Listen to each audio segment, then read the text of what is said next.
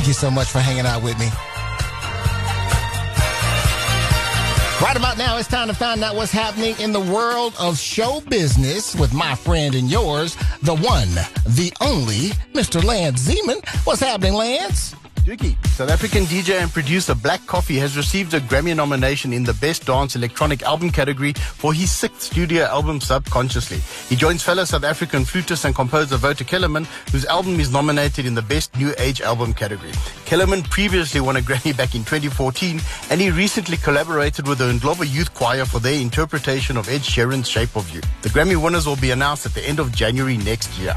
You take the good, you take the bad, you take them both, and then you have live in front of a studio audience. It's a series of live television specials that features an all-star cast doing live recreations of old sitcoms. We've already seen All in the Family and the Jeffersons. Up next is The Facts of Life with Jennifer Aniston and Gabrielle Union, and Diff'rent Strokes with Kevin Hart playing Arnold, a role made famous by Gary Coleman and Damon Wayans as Willis. Now that's what I'm talking about, buddy. Some great old school television right there.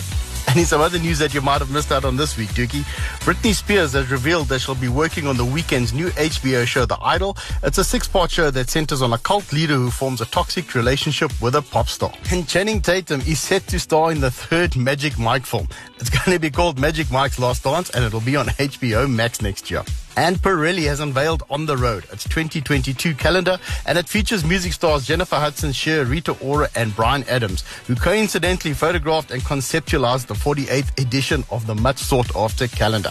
And Dookie, the phrase tech neck is officially a thing. The term was coined for neck and back pain caused by using our digital devices. Apparently, the average American spends almost six hours a day using their gadgets, and they turn into chiropractors and physios for relief of the pain that is now known as tech neck. Gaga, ooh la Dookie. The controversial House of Gucci has hit the big screen. When an outsider from humble beginnings marries into the Gucci family, her ambition begins to unravel the family legacy and triggers a spiral of betrayal, decadence, revenge, and murder.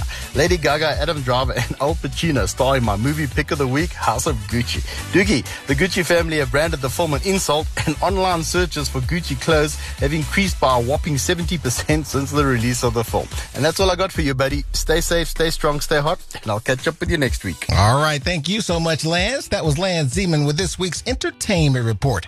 And remember, thanks to the cool people over at Solid Gold Podcast, you can listen to the Weekend Party Entertainment Report each week on your favorite podcast app Spotify, Apple, Deezer, Google, and Audible. Just check out pod.link slash party for all the links. All right. Thank you so much for choosing Hot 1027. It's the weekend party with Shane, the Duke Wellington, wishing you a very happy weekend. Stick around. I got some Crystal Waters as well as uh, C+C Music Factory and Michael Jackson on the way. Up next on Hot, it's back to the 90s with Black Box. Hot 1027.